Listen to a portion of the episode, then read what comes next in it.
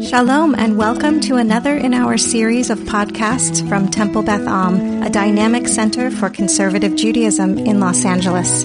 This is a recording of a Shabbat teaching by Rabbi Adam Kligfeld and by Rabbi Rebecca Schatz. Shabbat Shalom. I'm going to give a, pref- a very brief prefatory remark before we actually jump into the learning. Perhaps more than any other time in my career, this is now my 21st year in the rabbinate, rabbis have to make a pretty conscientious decision hopefully with wisdom and a sense of artfulness that will not be agreed upon by everyone to whom they're speaking to, as to when to let the headlines inform, guide, demand addressing from the Bima, and when to let Shul be a refuge from everything that is out there. Because of the moments we're living through in this country, and because of the ways in which we are just exposed to it differently than in a pre digital era, you can make a good argument. You really could. That every word out of a rabbi's mouth, out of a religious leader's mouth when speaking to a flock, could be, should be, must be speaking to this American moment. That is a reasonable argument. The words of our tradition are supposed to speak to our consciences and speak to reality. And I understand both sides of the argument about whether or not the Torah is a political document. On the one hand, we believe our tradition to transcend partisan politics and transcend nationhood. But of course, it was a political document in the sense that it was always wielded to, to in order to create a better and more merciful, more just polity, more just society. Which means that we could spend every Shabbat drash, every Shabbat video, certainly the ones surrounding momentous moments in our country like we live through today, speaking to them and we're not. We're not going to do that every time. Not because we don't think it's important, not because we don't think the Torah has something to say about it, but because we also think that the Torah has merit lishma for its own sake. And most of the time, more interested we are in telling you what the Torah says about any particular moment happening outside our windows. We want to infuse your life with the words and the values of Torah and then have you live them out and act them out based on how your neshama understands them. I really do believe that most of the time that's a rabbi's role as a translator of the tradition. So there's a lot swirling in our society right now. There's a lot broken. There's a lot of fear. There's a lot that's momentous.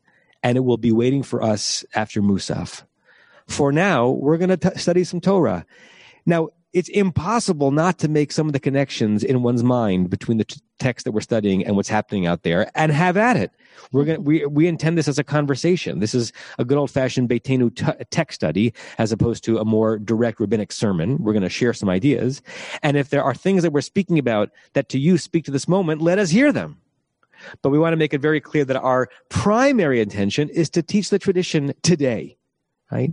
Um, and to share with you things that are percolating for us as we hear the Torah's uh, grand voice and divine inspiration. Okay, that's the prefatory remark. There was a text sheet that was shared in the Shabbat email. You may have it in front of you, either digitally or on paper if you printed it out. And it begins with a, an expanded conversation, or we're going to have an expanded conversation of something that I wrote very briefly about this past Shabbat in the uh, Jewish Journal's Table for Five. Right, that's the 250 word little Dvar Torah that uh, five different teachers, rabbis, um, and educators are asked to write each week. So it's actually I love the assignment because it's hard to be brief but it's good to be brief because it means that you're choosing your words very carefully. And in that taste, taste uh, table for five, I spoke about the profound moral challenge that hovers over the entire Exodus story, particularly as we want to read the story informed by, inspired by, devoted to a God that we want to believe is a benevolent God, a just God, a compassionate God. For pounding the Egyptians, not only for their earned sins of oppressing the Israelites, fine, that's justice. But pounding the Egyptians and pounding Pharaoh for a sin that seems to have been forced by God's own hand. The playfulness back and forth within the plagues of who is responsible for hardening Pharaoh's heart. It's it's playful in the language, but it's it's profound in how it challenges us. We do not want to think of our God as a malicious master of marionettes, forcing us to do X and then punishing us for X. In the same way, it would be meaningless for us to imagine a God forcing us to do Y and then rewarding us to, for having done Y. It robs humanity from a sense of free will, and it robs us of the ability to see justice meted out when it is due, as opposed to when it meted out willy nilly by a puppeteer. And it's impossible to read these texts without lingering in that. So, the way in we're going to be um, is chapter 9 of the book of Exodus, verse 35. I don't have the Chumash right in front of me. If someone has a, um, a page number for that. Chapter, chapter 9 of Exodus, verse 35. It's within Parshat Va'era. And it's in the, at the top of the text sheet that we shared with you. But I'll do every text out loud to make sure that even if you don't have it in front of you, you can follow along. Vayechazak lev paro. I could spend an hour on that phrase because you know I love grammar. grammar. Chazak, chet, zayin, kuf is an interesting verb.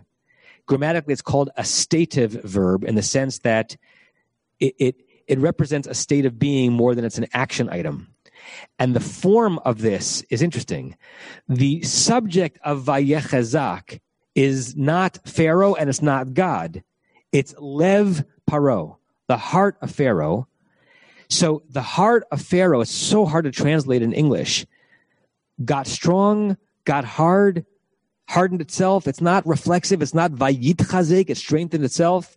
I gave you two translations amongst the many you could have. I, I wonder if uh, Larry and Diane have the um, have the um, Aryeh, Kaplan translation in front of them. The JPS translation is so fair, so Pharaoh's heart stiffened. Pretty good because the subject is Pharaoh's heart, and Vayechazak became hard, became stiff, stiffened. And um, velo shilach b'nei Israel, he would not send away the Israelites. Ka'asher diber Adonai biad Moshe. This is a part we're going to get to later. Just as God had spoken to, God had spoken through the hand of Moshe. God had predicted this hardening. That's a moral problem. It's a moral problem to imagine that God knew this was going to happen, and even more of a moral problem if God was part of it happening. Everett Fox, who has one of the most beautiful translations of the Torah, uh, does something sweet here or interesting. Pharaoh's heart, so he agrees that Pharaoh's heart is the subject, remained strong willed. I love that as a translation of Vayechazak, suggesting that it, it's not that something happened in that moment, but something continued. It continued to be closed off to the notion of compassion. And he did not send the children of Israel free, as uh, Everett Fox always transliterates Yud He Vav He as Yud Y H W H, as God had spoken through Moshe. Okay. So again, we have several issues in the verse. One, what was actually happening in this hardening moment? And two, what is God's role? And two A is how much of this did God know was going to happen in advance? I want to start I want to uh, uh, bring you two sources. And again, this is not a lecture. This is, I know it's hard on Zoom, but please interrupt me. Raise your hand. Uh, for those of you who are in my Rashi class, do it that way. Like, let me know you want to say something. I, I, I, have much to say, but I do not want this to be only me today.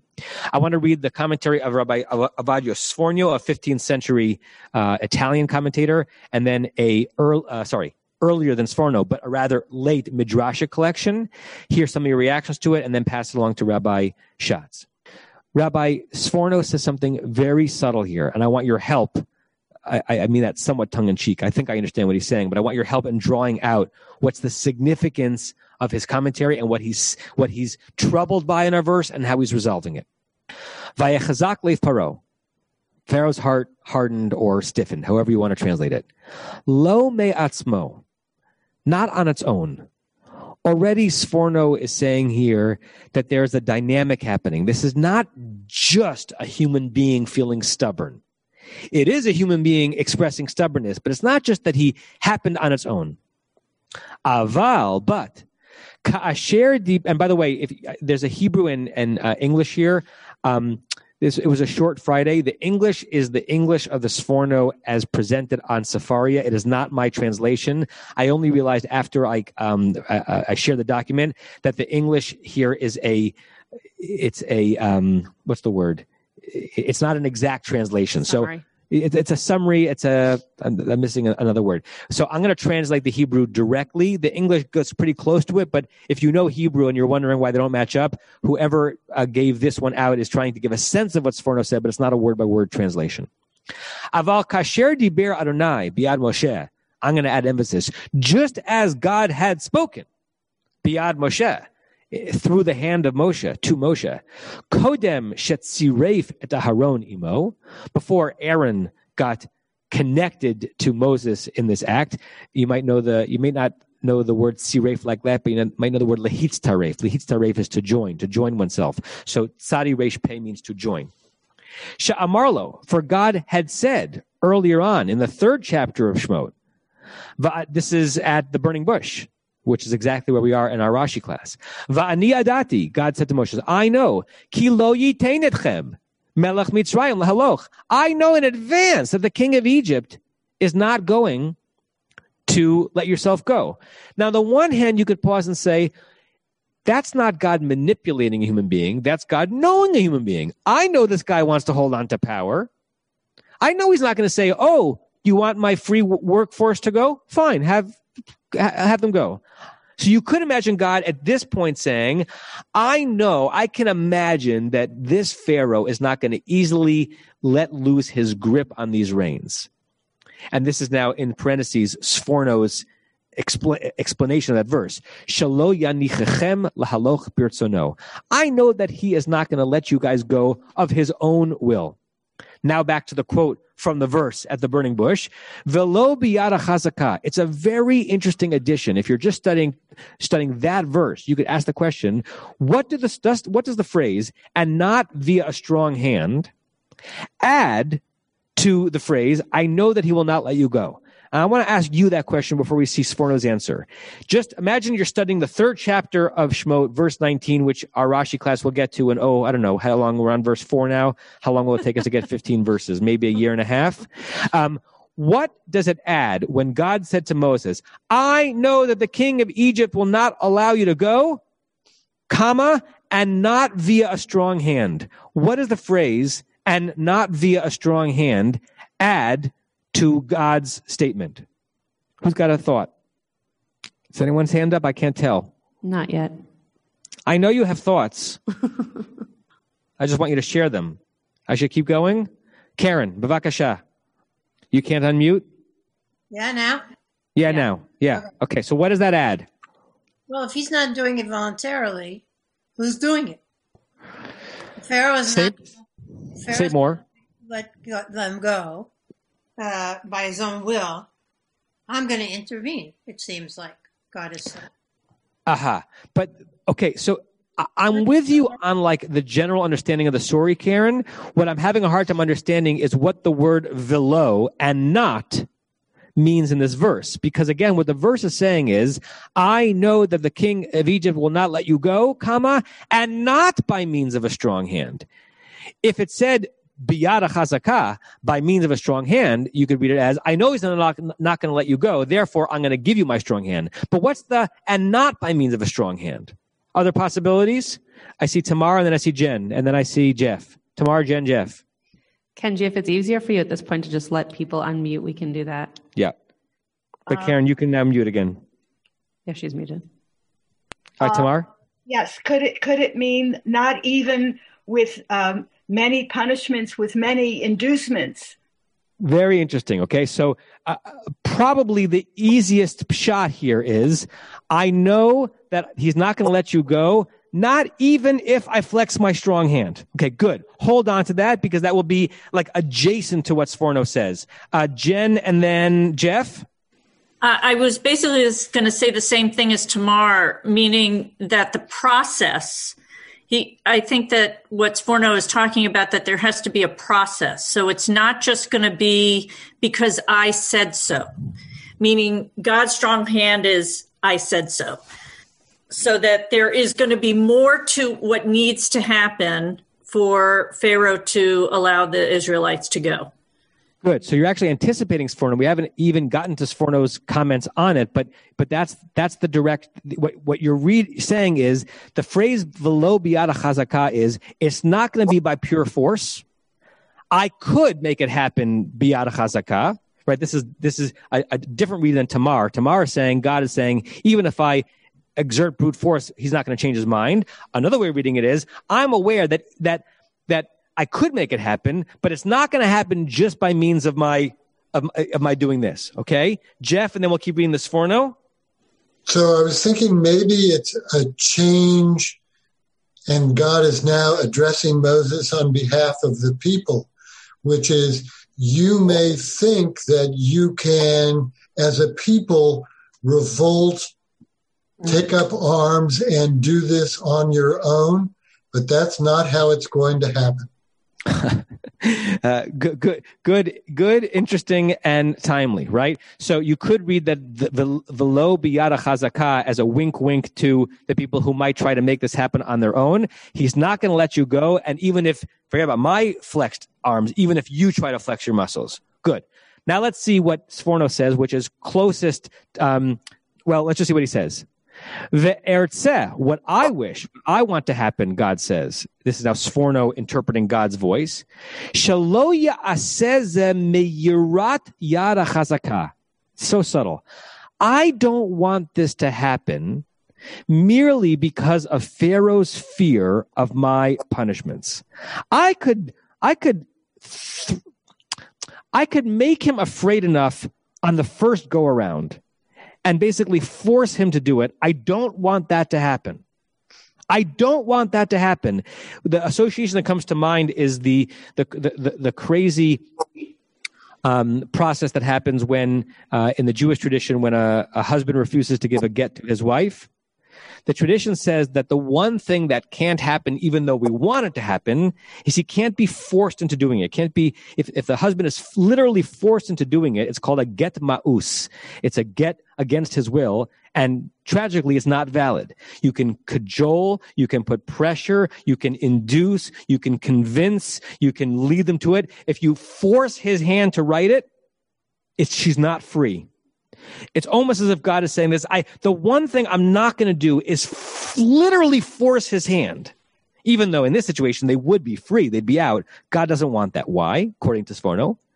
Shalo you, this is continuing the previous thought. Shalo yuchal lisavla. I don't want it to be out of his fear of my strong hand that he's afraid he will not be able to endure, like that he's about to be threatened with a suffering that's too much. V'chein asab. That is why Hamakom, this is the uh, the name of God referring to the omnipresent that you often hear in a blessing to someone who's in mourning. The one who is everywhere, therefore, decided to do the following: Ki achar shehosif lachato b'mezid. After Pharaoh continued to sin willingly, intentionally, right? He, he was allowed to keep sinning because God didn't threaten him from the very beginning with the worst thing he could threaten with because God didn't want Pharaoh to let them go simply out of fear of God's punishments. And then Pharaoh, Pharaoh's self continued to harden his heart, neged tivo, almost against his own will. Aval haya misupak. But Pharaoh was doubtful. He was not sure.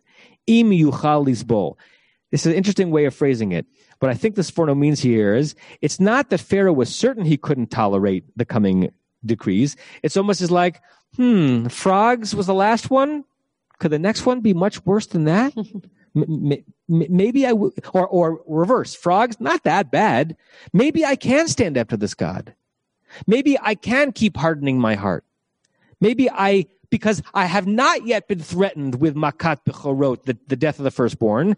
Maybe I can continue to act like a tyrant because I'm not being forced not to act like a tyrant because God doesn't want to force the tyrant not to act like the tyrant. God eventually wants the tyrant on some level to recognize the intrinsic punishment of being a tyrant and therefore maybe become a penitent. He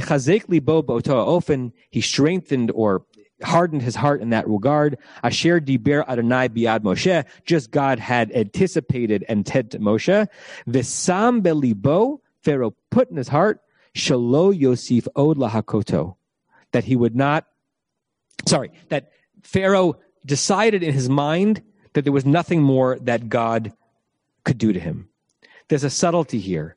For some reason, Sforno wants to read God here as wanting to hold back some of his power so that Pharaoh could intermittently delude himself into thinking that he'd eventually be able to be victorious and over time realize he couldn't and start to engage in his own tshuva process as well.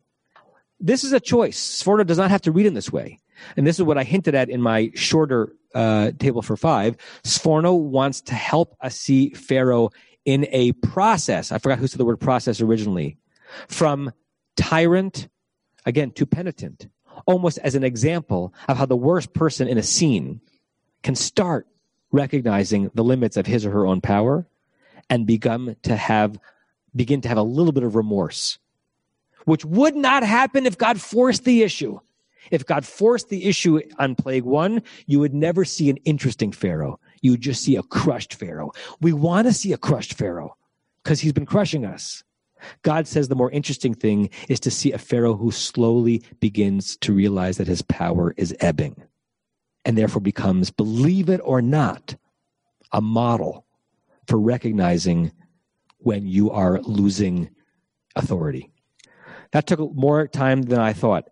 Quickly, in the Midrash Lekach Tov, this is a 12th century um, midrash, a collection of midrashim written by Tobiah ben Eliezer.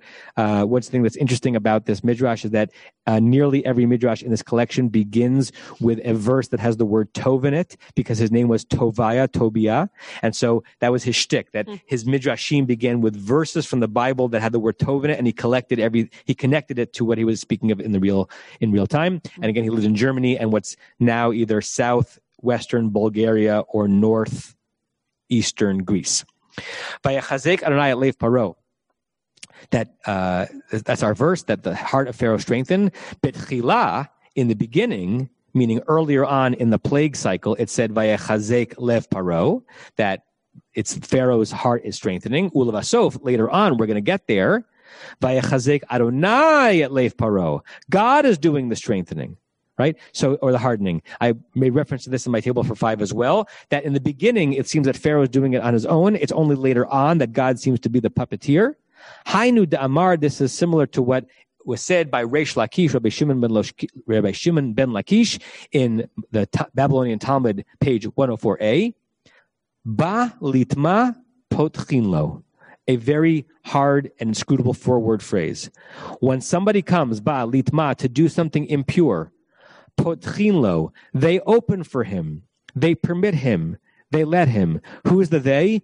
It's unclear. Something like the universe, the forces, the angels, God. If someone has intent to do something impure and wrong, no one's stopping him on a spiritual level. Lachena Maria Cheskel, similar to what our Haftorah today's prophet said um, in chapter 3, Venatachti michshol lefanav that basically if someone comes and particularly a, a, false prophet comes to do the wrong thing, I, God, will place a stumbling block before him, meaning I'm going to let him trip and fall. Why?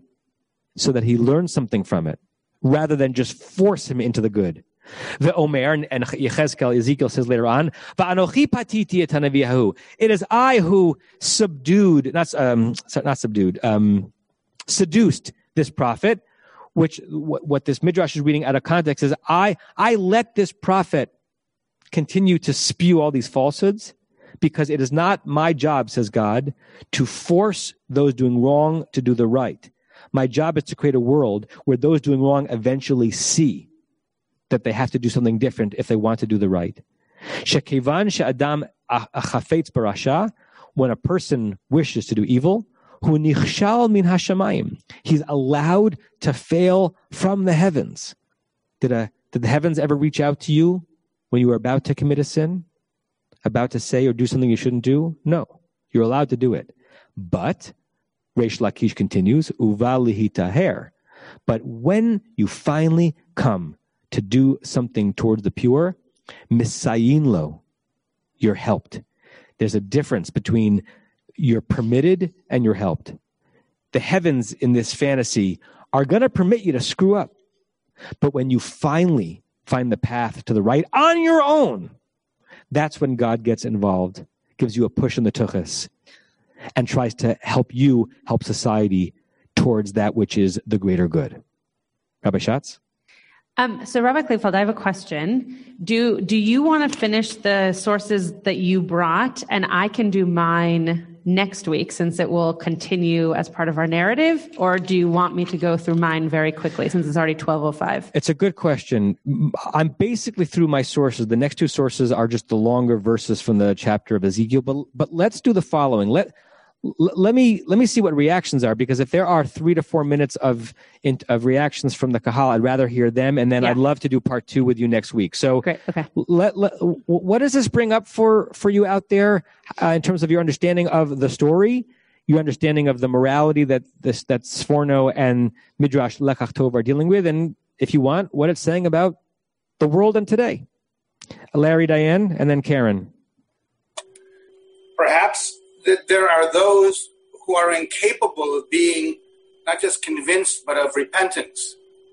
And the lesson is that they exist, and they are the ones for whom only through force can we actually accomplish anything good at all.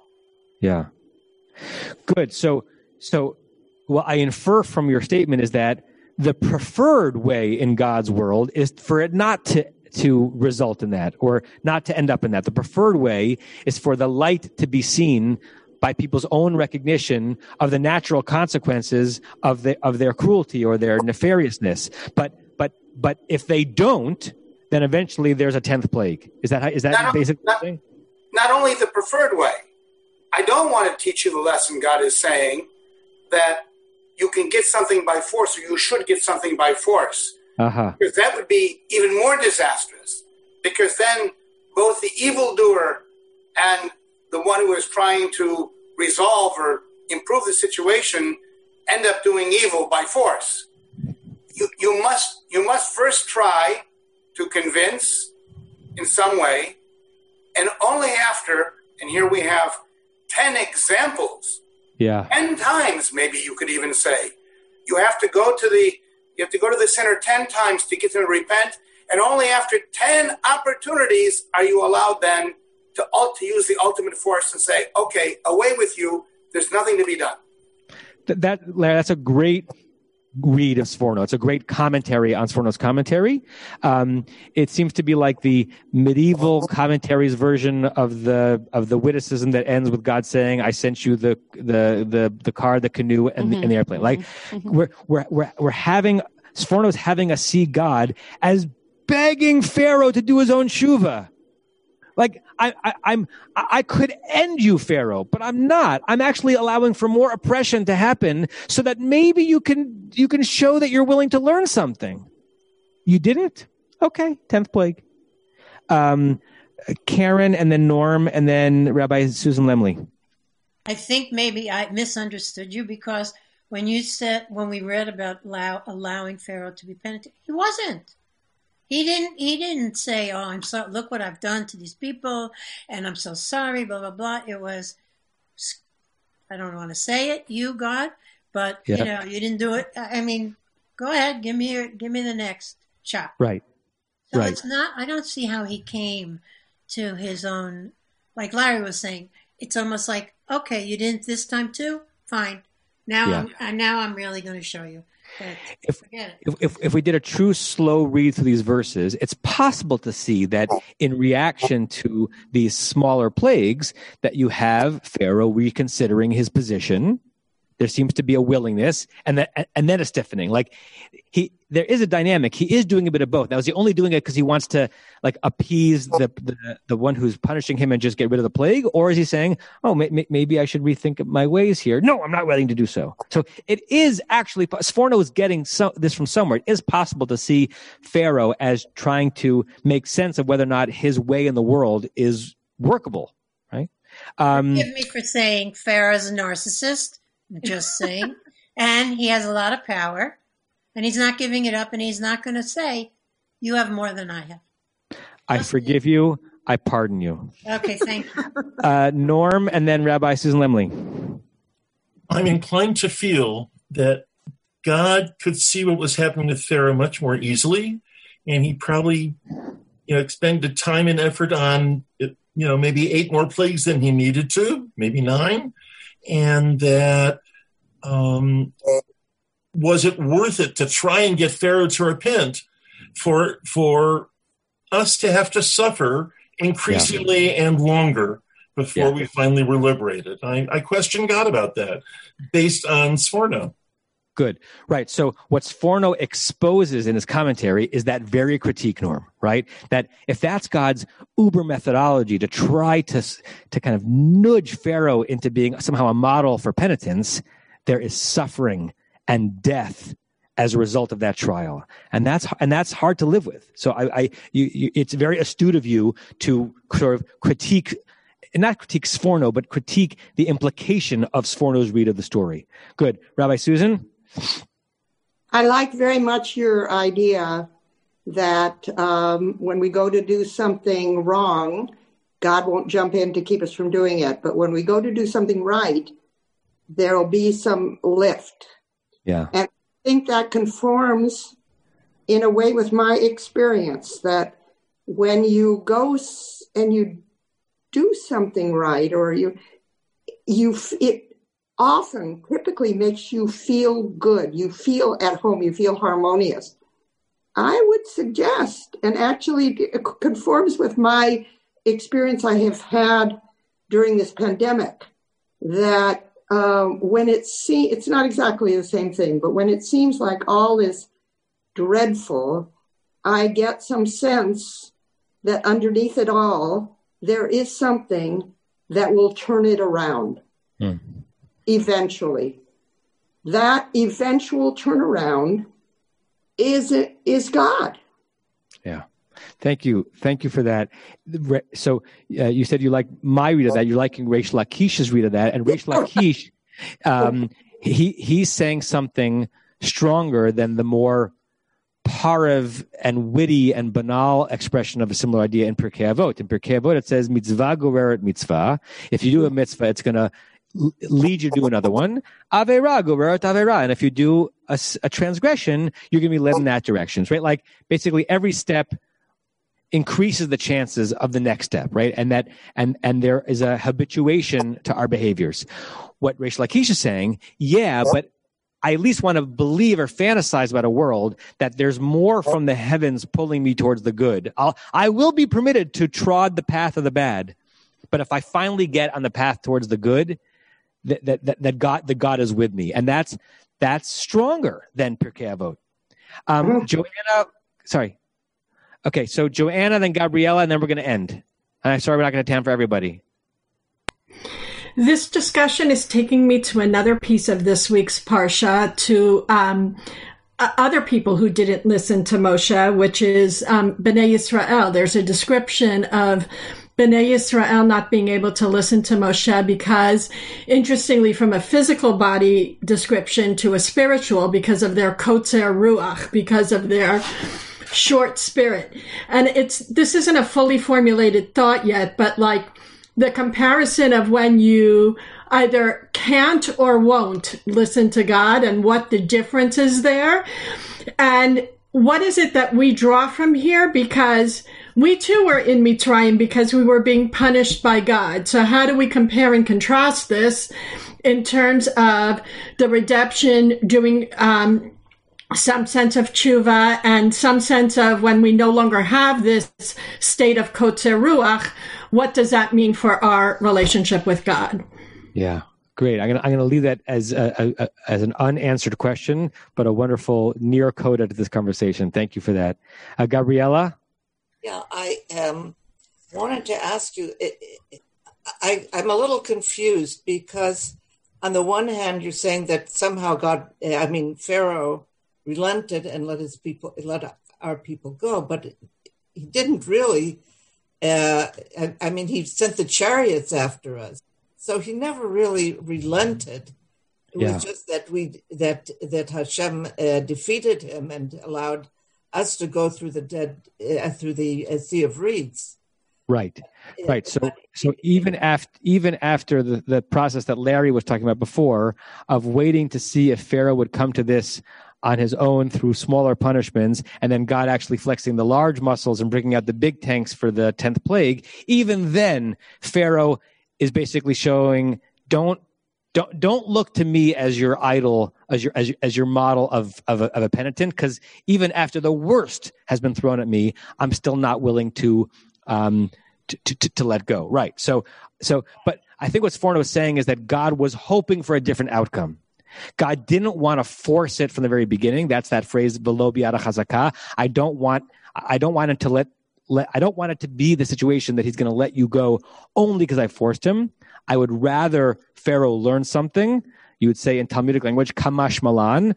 Unfortunately, the story teaches us that Pharaoh was unable or Pharaoh was unwilling, as some people are. Well, I, I think you have to. I mean, I don't want to uh, give Pharaoh any credit, but you can see that from a point of view of an absolute ruler, if he allows one people to get out of slavery, where he has other slaves, many other slaves, um, he don't Yeah. want to encourage them. So it's kind of an impossible situation for for Pharaoh or for any absolute ruler. Of course. Uh, they want power, and that's that's the uh, they have a hard time relinquishing. if if if I mean, let's just say it even more plainly. If you're a slave owner, right? Letting if someone if if you allow one of your slaves to go, then oh my, they might all go. Well, that was Right. their their fear. That was people's Of course. fear. Of course, you know, you'd go into history, and there were some people who did let their, some of this go, or all of them. But in a sense, if somebody wants to be a tyrant and and is so afraid of his system falling apart, then there's really no hope for him relenting in one part. Yeah. But that's that's the Um, I was going to give Gabrielle the last word, but I saw Dvora's hand up, and I and I I love uh, that you're part of this conversation, Dvora. So Dvora, if you, please, please unmute and, and say what you were going to say, and then we'll we'll conclude if you're still there. I'm still here and I'm getting a little frustrated because I think we're tiptoeing around what you want to present with how we're living now. Okay? We have a leader that told lies, lies, lies, and lies, and he had his supporters, and God did not interfere, and we were feeling feeling powerless. And when this leader lost his voice and he was taken off of Twitter, so to speak, he suddenly felt that he had a loss of power. And I think that that was the, the defining moment in our society when um, a leader wanted to be an author, an, be, wanted to be an authoritarian, but realizing that we definitely do live in a democracy. And, and I think that was the turning point. Whether God had a hand in that, I don't know. Because I think God does have a hand, but not always because we have free will. And Right. and those things happen because the people are in control. And when he lost that voice, he seemed to have lost his control.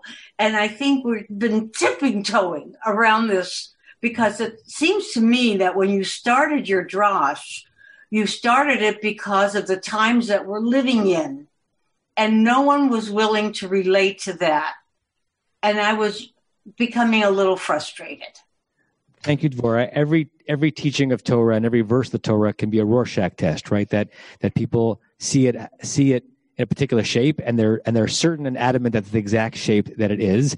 And and I and I appreciate your comment and your contribution. I actually in, intended for this to be a conversation in intentional generalities um, about important things, about the limits of power, about the hopes that a God present world, a world, world in which God is present, is that even pharaohs amongst us, and there are pharaohs in the world, um, will will will eventually be brought to tshuva without the worst um, and, and, and, and the most severe of punishments brought brought down on them beforehand. I do like the idea that God wanted to spare even a pharaoh from the worst of punishments. He couldn't otherwise. God couldn't. Um, but let, let's let's have it kind of end here as we're all thinking about the ways in which this notion of the universe sometimes inviting us um, to change our ways and move in a more just um, direction. Originally sometimes begins with a nudge and then it becomes with a push. And we should we should listen earlier on rather than wait for the final blow. You have been listening to another in our series of podcasts from Temple Beth Am, a dynamic center for conservative Judaism in Los Angeles. If you enjoy these podcasts, we invite you to write a review on the Apple Podcast site or wherever you get your podcasts. For more information about Temple Beth Am Los Angeles, go to tbala.org.